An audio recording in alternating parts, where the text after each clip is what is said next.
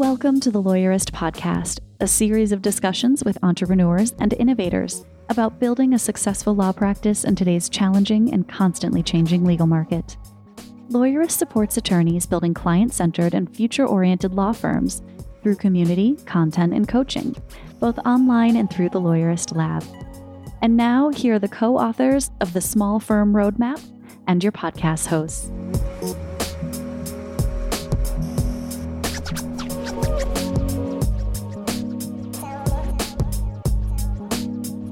Hi, I'm Stephanie Everett.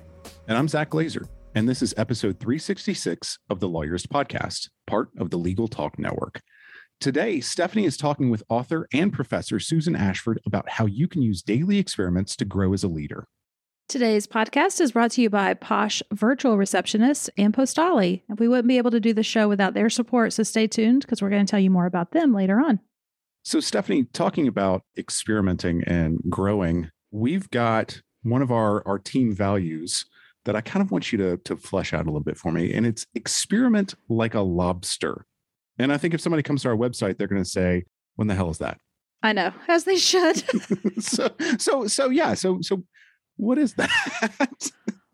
First, I feel compelled to say your core values when we t- we talk about values a lot and we just had a process where we looked at ours and we kind of redefine some of them to better fit what where we are as a business right now. They need to be authentic to you and speak to you. So the first is you get permission to have fun and you can use whatever phrase makes sense to you. So i will 1st mm-hmm. acknowledge that nobody knows what the hell experiment like a lobster means except for the lawyerist team. I mean until we explain it. But it's fun and it gives us permission to have lots of lobster paraphernalia that I just like I gave out lobster floats to everyone at our team. We have lobster oh, claws. Yeah. My wife was curious about the lobster float that I, I came back with. Yeah. I know. So it is fun and it's silly and it can be, I guess, is the first thing I would say. But for mm-hmm. us, what it means is this idea is that we experiment, right? We question, test, right.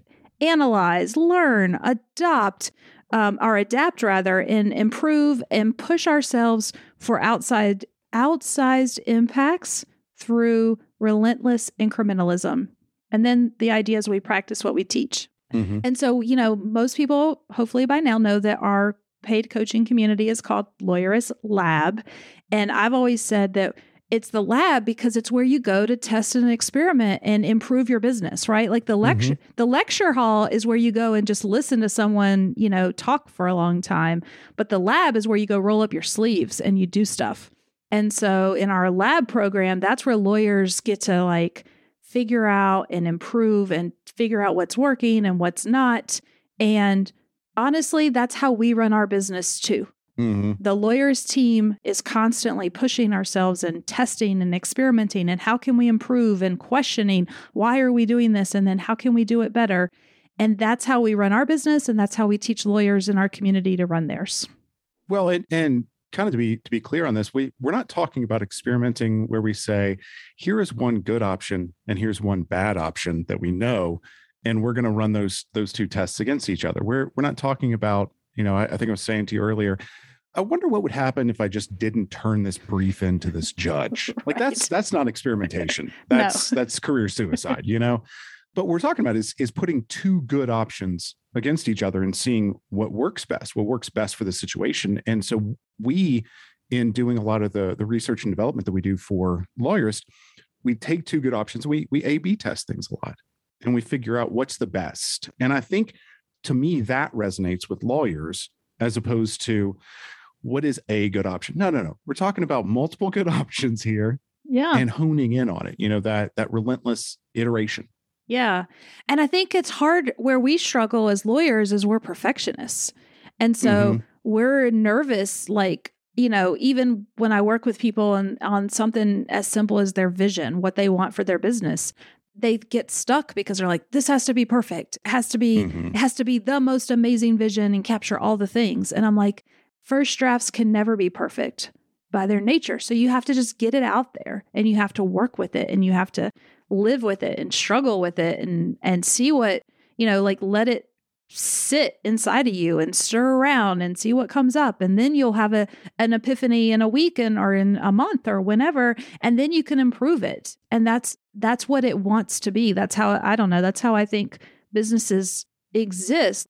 And so sometimes people come to us too and they're like have all this judgment. Oh i know i should have been doing it differently or better. Mm-hmm. and i'm like whatever you're where you're supposed to be let's just fix it and move on and start making those improvements so that you can get where you want to be well, and, and with the, yeah, with those making those improvements and the relentless iteration, final drafts are never perfect either. Yeah. In college, I did a good deal of painting and drawing, and and you, know, you have the the painting that you put up, and everybody is there to critique it, and you look at it, and you're your own worst critic, and you think, well, it's done, but it's oh man, I could have done that better. But that's how we get better, is by looking at those things, accepting that, coming to it with a learning mindset, and saying, okay, well, how do I make this better? And experimentation, putting two things or three things, but generally two things up against each other is an active way of kind of creating that learning mindset of using that and saying, I'm going to embrace the fact that I know nothing I do is ever perfect. And I'm just going to constantly make it better and better. Yeah. I think if you can do that, if you can have that mindset with your business, it's only going to make your business better.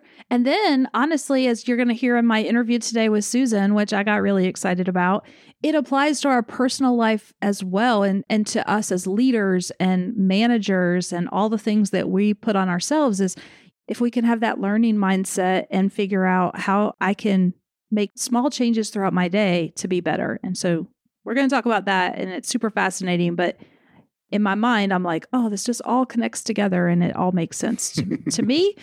Hopefully, it does to other people, but also it's fun. Experiment like a lobster. Well, and now at least the experiment like a lobster is going to make sense to everybody. It is very very clear to everybody out there. So we've we've accomplished that. Yes. and so now we have my conversation with Susan. I'm Sue Ashford, and I'm a professor at the Ross School of Business at the University of Michigan. I am committed to teaching people how to be more effective in organizations and have been working more directly with leaders for over the last 20 years, trying to help them manage everything from their first leadership position to how to grow as a leader over a lifespan. Yeah. Welcome to the show, Sue. I'm so excited to talk with you today and the work you're doing around leaders. And it's a big concept like how do you make leaders better that's that's a lot to chew isn't it yeah yeah and even if we were talking to people in large organizations they often don't attend to the growth of a lot of people you know they often will just hive off some high potentials and focus on them and yet i think a lot of people want to lead better be more effective the book is started out its home base is leadership, but it grew into how do you grow your personal and interpersonal effectiveness? And whether you're a parent wanting to be more effective, a community member, a person in an organization, or a leader in an organization. So it really spans, it's the skills that we're going to talk about are really relevant for any of that. Yeah. Your audience is both wanting to be effective lawyers with clients, but also grow a business, which is a big job. So, your book is The Power of Flexing How to Use Small Daily Experiments to Create Big Life Changing Growth. And what I loved in reading it is you really set out a framework for this idea of growth and learning and what it means to learn. Because as I was thinking about it, I was like, you know, we've all gone to school, many of us like lawyers for 20 or so years. And so we just kind of take it for granted that we know what it means to learn and improve and, and be better. But in your book, you really kind of challenged us and said, no, you, you might need to be a little bit more intentional about it. So what does that look like for you? Well, let me first say why. Why I yeah. think to be challenged in this way. It starts from a, a study on leaders and leadership growth. And they talk to people very high up in organizations who were also considered effective because not everyone high up is considered effective. And they said, How did you get to be here? How did you, you know, what made your path? And the data showed that 70% of the things they mentioned had to do with experiences they had. 20% other people like mentors or role models, and 10% classes. And so my book is really about how do you get the most out of that 70%? So, you know, if 70% of the way you can grow to be a better leader, which really means to be more personally and interpersonally effective, you're going to learn through the experiences you have. It doesn't just happen inherently. You really have to go through the experiences in a certain way. And most of us go through a lot of our experiences pretty mindlessly. I don't know about you, but have you ever eaten mindlessly where you can't remember? I can't even remember lunch, much right. less was I there for it. And same with when we're chatting with other people, often we, you know, we are focused on where we're going or we're focused on where we've been and we're not really in our we're not in our experiences and we don't learn from them. So the idea is that if you could be more present in your experiences and go at them with an intention to grow as well as an intention to win this client, run this team meeting, have a company retreat, you know, you're going to grow more as a person and you'll be more effective as a leader and and just generally. Yeah. So that's the why of why why focus on a plan for learning. If you don't, you're just going to whiz through your experiences. I often ask people I'm teaching, is your life more like a series of flashbulb experiences where it's brightly lit, you remember everything about it, or a speeding train where everything's just running past you and you don't really take in most of it? And most people sign up for speeding train for their lives. So you're not going to grow much from your experiences if they're going past you like that. Yeah. And so I think that's where this idea of flexing comes in. And so I don't know, how would you explain flexing to us? What does that mean uh, when you use that term? Yeah, it's the most asked question about this book. And the title was really intended to capture the idea that growth doesn't have to be a huge monolithic thing that you decide on on December 31st and you commit to with grim determination throughout, you know, at least March, you know, before you drop it. But rather, growth can be a thing that you can do in spurts that you can pick up, work on, put down, pick it back up, and so forth. So you can flexibly use this set of ideas around how to grow when it's most relevant to you. And people are triggered by different things. Sometimes there's pain in the present, like just things aren't going well. And you know you need to be different as the person who heads up the company in order for the company to be different and be how you want it to be. So that's one trigger for growth is pain in the present. Sometimes people just sort of have an image of how they want to be and they know they're not there yet. So they're motivated to grow in that way. But whatever it is, it's deciding, okay, I want to take up growth for now. You know, for this upcoming event, I'm going to work on something about me that's causing pain. I need to listen better, be more approachable, be clearer, be a slow talker rather than a fast talker, be more, you know, whatever. I mean, people have a whole variety of things they want to work on. But I'm going to bring that focus into the a particular experience. Yeah. And so the first thing you talk about is mindset and how mm-hmm. important it is that we kind of approach these experiences and opportunities with this mindset. And so I wonder if you could share with us what it means, what it means to have a learning orientation, which I think is the mindset that you say we have to have. And so what does that look like? Yeah, this builds on Carol Dweck, uh, her work popularized in a book called The Growth Mindset, but it, she's been researching this for decades. And basically, she's found that, you know, if you go into an experience that involves challenge with one of two mindsets, one is a performance prove mindset where you're just, you have your teeth gritted, your arms are clenched, your jaw is set, and you're like going to prove how great you are as a leader, as a CEO of a company, as a teacher, whatever.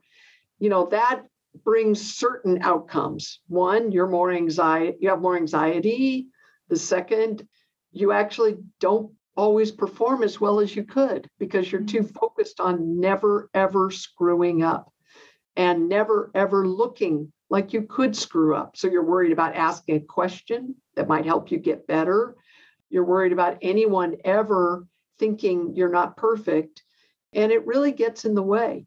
You know, the alternative mindset is what she originally called a learning orientation when she wrote the book. But it's really this idea that your goal is to go into this situation with a mindset of, I'm going to do the best I can. You want to perform well in both mindsets. It's not about, well, one is lackadaisical and the other is hard charging. Both people want to perform well, but in the learning orientation, you're more open to and interested in how can I grow my skills and talents in this experience? So, how can I get better than I was in the past? Performance prove you're worried about being better than everybody else anyone has ever seen as a leader, as a teacher, et cetera. And it's a it's an exhausting mindset. It's also the one that we're most schooled in. You know, mm-hmm. probably we went through school in a performance prove mindset. So we've been incredibly reinforced for it. And, you know, your crowd of lawyers who had to be fabulous in college in order to get into great law schools and then fabulous in law schools to get great, you know, positions and reputation. You know, this is going to be a very different way to go at things. Yeah. No, it, it resonates. And, and for anyone that's interested, there's a quiz on your website that you can take. And, and so I took it this morning and luckily i scored very high on this learning orientation metric which i was happy about because but it resonated with me that learning and you say learning's not a threat but it's an opportunity to soak up the knowledge that the experience has to offer. And we could probably spend a whole episode just on this topic because i'm just thinking about my daughter and how you know we're trying to teach girls especially this idea that it's okay to try things and not succeed that that's part of it. So uh, there's a lot of work we could do on this one, I'm for sure. But well, especially your your audience. Yeah. Who are, you know, setting up a business. How could they be perfect at that? They weren't schooled in it, they haven't done it before. And so the desire to be perfect is going to drive out the ability to grow because you know everyone will sense that they can't tell you something that would make it better because it would make you you know it would make you crumble because you're yeah. so set on perfection.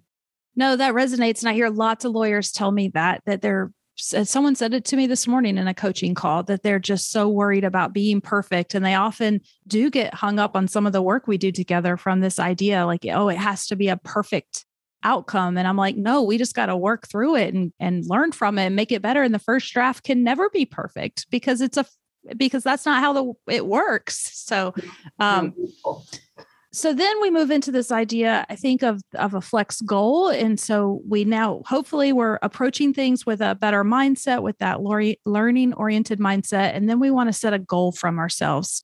And yeah. would wonder if you could just frame this for us. What kind of what does a flex goal look like? Yeah.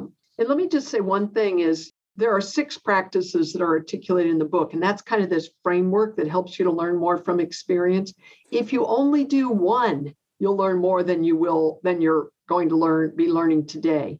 But if you could do all six because they're kind of a system it'll help you even more. So if you only had a learning mindset that would help.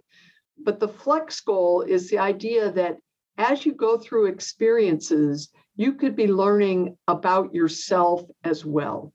And that that you would get more value out of experiences with very little effort. It really takes just setting an intention, a focus on something about you where you need to grow.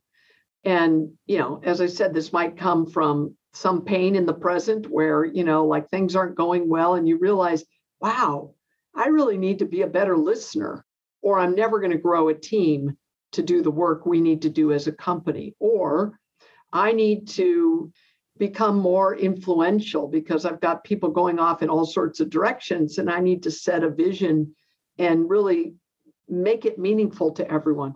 So people have different flex goals, different things they're working on based on what's going on in their life. And so the idea is then when you go into an experience, a team meeting, a weekly team meeting, for example, you're not only doing the meeting, but you're paying attention to, let's just use listening as an example. You're paying attention to your listening things that get in the way of your listening. Sometimes you're really good at listening to one person, but not the way that other person talks. Like it's really hard to hear them. And, you know, by paying attention to it, you're realizing it. But the idea is that if you don't set an intention to learn about a particular thing, you're just going to get lost in the experience. So mm. it's kind of bringing a second focus to the experience. Yeah, that makes sense. And it feeds right into the third step around experimentation. And I have to confess that I did this this morning, which I loved the approach here that you set out with this idea of experimenting. My team, we did an exercise at our retreat a couple of weeks ago where everybody shared one thing that everyone on our team does that really helps the team and one thing that maybe takes away hurts the team and then as the listener so i listened to everyone on my team give me that feedback and then i said here's what i'm going to work on so i'm working on staying open and listening to different perspectives and so i had a team member today and i realized like when i'm in ceo mode I just want to solve problems for people. I want to give them answers, which is funny because I'm also a business coach. And when I'm in coaching mode, I do a great job of staying open and letting the person, you know, find the answer on themselves. But when I, and so I quickly, and I didn't even realize I do this, how quickly I shift hats that I wear. And so a team member reached out to me this morning with a question, something that something that was going on. And I immediately just typed out this long response. And then I thought about you and this book preparing for today. And I said, wait a minute, I need to stop.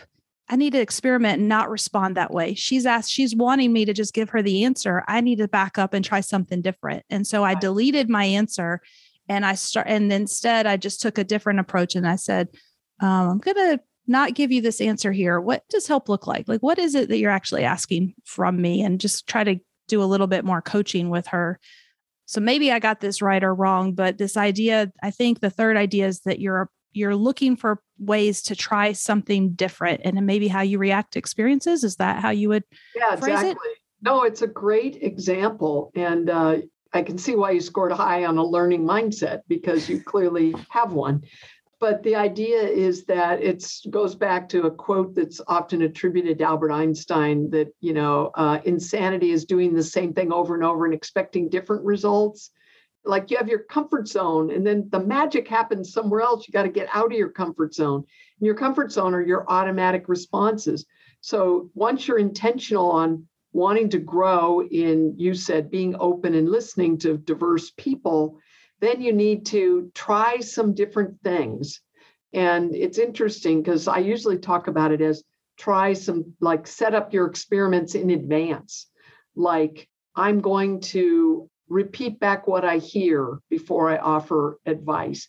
But you did it in the moment. You said, I'm doing my normal response. Nope, don't want to do that. Let me back out of it and do something different. So I love that flexibility. And that's kind of what the flex this is really the core of flexing is you get to choose a goal when you want to and you get to try how to go at it whatever way you want to whatever way makes sense for you. And so it's it's identifying one or two things you could try to be a better listener.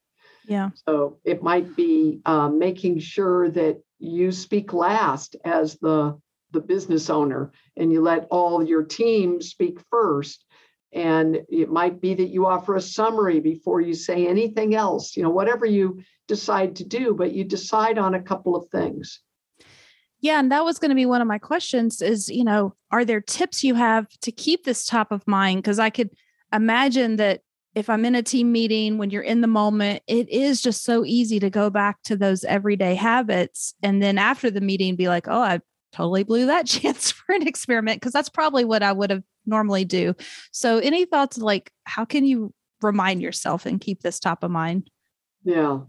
Well, I can tell you what one guy did. He was concerned about being more approachable. That was what he was trying to grow on. And it was during, he was practicing it during a, a task force that he led.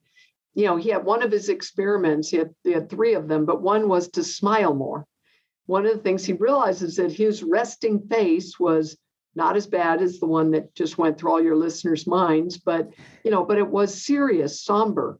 And so he what he did is on the the folder that he would take to all the meetings, he just put a little post-it with a smiley face on it. And you know, he, you know, you glance at your folder when you're, and he just would be a reminder to him of doing that. He also wanted to get to the meeting early so he could greet everybody because his normal mode would be go to the meeting at the right at the last second, walk in and immediately start the task. You know, so he set a calendar alert and he made a commitment. When that calendar alert goes off, I stand up and I go. And you know, these things were really useful uh, for keeping it. One one really helped him, you know, get there to do it, and the other helped him to see it in the flow of things. But that is a little bit the rough spot is how do you remember to do your experiments? You know, you could put a rubber band around your wrist. And, oh yeah, that band. You know, something that's a visual reminder. Yeah, that makes sense. Well, let's take a quick break. We'll hear from our sponsors. When we come back, I want to get to the fourth step, which is the one I struggle with the most. So I bragged. I now I got to say where I struggle. The Lawyerist Podcast is brought to you by Posh Virtual Receptionists. As an attorney, do you ever wish you could be in two places at once?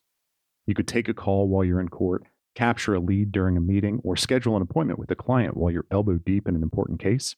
Well, that's where Posh comes in. Posh is a team of professional, US based live virtual receptionists who are available 24 7, 365. They answer and transfer your calls so you never miss an opportunity. With Posh handling your calls, you can devote more time to billable hours and building your law firm. And the convenient Posh app puts you in total control of when your receptionist steps in. So if you can't answer, Posh can. And if you've got it, Posh is always just a tap away. With Posh, you can save as much as 40% off your current service provider's rates. Even better, Posh is extending a special offer to Lawyerist listeners. Visit posh.com forward slash lawyerist to learn more and start your free trial of Posh Live Virtual Receptionist services. That's posh.com forward slash lawyerist. And from Postali. Finding a marketing partner for your firm can be challenging. Are you getting sound advice? Is your marketing agency always working in your best interest? You shouldn't have to worry about these things. At Postali, they believe marketing companies should adopt the same duty to their clients that is required of the legal profession. For this reason, they require that all team members sign a fiduciary oath to act in good faith and put clients' best interests ahead of their own. They service with care, candor, and loyalty. Postali is a full service digital marketing agency exclusively for lawyers to learn more about how they're different, visit postali.com forward slash lawyerist. Okay, we're back and we're talking about the power of flexing and this framework that you have for us of how to be better, how to learn and improve ourselves. And so after we run the experiment, we have to try to step back and seek feedback. And yeah, this is where it's not as fun for me. And and so would love to hear how what's a better way for us to think about this idea of feedback and how we get feedback from our colleagues or friends. Yeah. There's two strategies, each of which has a problem that can be solved. One strategy is to pay more attention to monitor for feedback. You know, pay attention to how others are responding to you. Do they approach you more often? Do diverse people approach you more often? And you often can tell we navigate our world based on monitored feedback all the time. The other way is to directly ask someone for feedback. And they both have issues. The monitoring problem is you can get it really wrong, especially if you have a hypothesis like, oh yeah, I'm really I'm really lousy at this, then you're really attuned to all the negative reactions. You know, like if I'm teaching and it's a topic I don't really like teaching, I always notice, oh, everybody looks so bored. You know, are they more bored or am I just uncomfortable? I don't know. What I always say is if uh, you need to look for patterns in that case, if one person's falling asleep, it's probably them. If they're all falling asleep, it's probably good feedback on me uh, for my teaching. And then in asking, you know, it seems more direct, but, you know, you're the boss. People are going to tell you what they think you want to hear unless you take steps to try to avoid that. So, how you ask, where you ask, when you ask, who you ask makes a difference. Marshall Goldsmith, who's a very uh, renowned personal coach for leaders, he said, I don't like feedback because I've already done the terrible thing. And so hearing about it just makes me feel bad. He said, I like feed forward. And in feed forward, you decide something you're working on, which is one step in the power of flexing process. You decide something you're working on. And instead of for asking for feedback in the moment, you ask team members by asking them this you say, Look, I'm working on being a better listener, especially with diverse, across diverse perspectives. Do you have any ideas for me? So then it puts it on a forward looking approach. It doesn't trigger your ego as much because they're not telling you, yeah, you were lousy in the last meeting, but it's all it's all about possibilities. But it does give you really good information because chances are they're not just telling you a random idea, they're telling you an idea based on what they've seen you do or not do. But it it's somehow the framing of that makes it better. So those would be my three ideas is is pay attention to monitoring, find ways to ask, and then use feed forward. Yeah. And I love how you say, um, I read that you said personal effectiveness is a contact sport. It doesn't matter how you see yourself, but how others see you as well. And it's a good reminder because, like, yeah, oftentimes in our heads, I'm like, oh, I'm really great at this thing. But if my team doesn't think so, and I'm not open and receptive to hearing that, then I could be really you know, hurting the overall team. And so I thought that was just a great reminder that it's a risk, right? It feels scary to ask the, ask for that for that information, which is what feedback is. It's data coming back to you that you need to evaluate how you're doing and what to change. And notice how interconnected these things are. If you have a learning mindset, feedback does seem like a gift. If you have a performance prove mindset, it seems threatening. If you set a focus you're likely to get feedback on more specifically on that thing rather than just general. So they're kind of interconnected. Yeah, for sure. And then I think the the final steps are around regulating emotions and reflection, and these also seem important and probably maybe overlooked. So, um, would love for you to just share a minute about those. Yeah, I think of lawyers as very in their heads. I, I could be wrong. You know, no, I, I, I think you're right on that one. Yes. yeah. and not in touch with emotions. You know, the MBA students I teach are not that much different. They're pretty analytical. I often tease my MBA students that they only know two emotions good and bad. I feel good, I feel bad, you know, but emotions really get in the way of our learning. You know, if we're emotionally triggered such that we have an emotional reaction to someone, it's hard to be open and listen to them. And you know, the first step is really understanding that you are feeling an emotion and maybe getting a more nuanced language for what that emotion is. I'm feeling shame, I'm feeling disappointment, I'm feeling anger, I'm feeling discouragement. Those are very different emotions, but those emotions can get in the way of you learning from a particular person or it just in general. Like I had a guy when I was the school's senior associate dean, and meeting with him was painful. He was just such a downer. It was just painful. And I finally, as one emotion regulation strategy, I told my assistant, I said, don't ever put him on a Monday. I can't deal with him on a Monday. By Wednesday, I think I can deal, you know, it'll be fine. It won't knock me off my course. So that's kind of the book talks about a ton of different regulation strategies, but that's one which has changed the situation.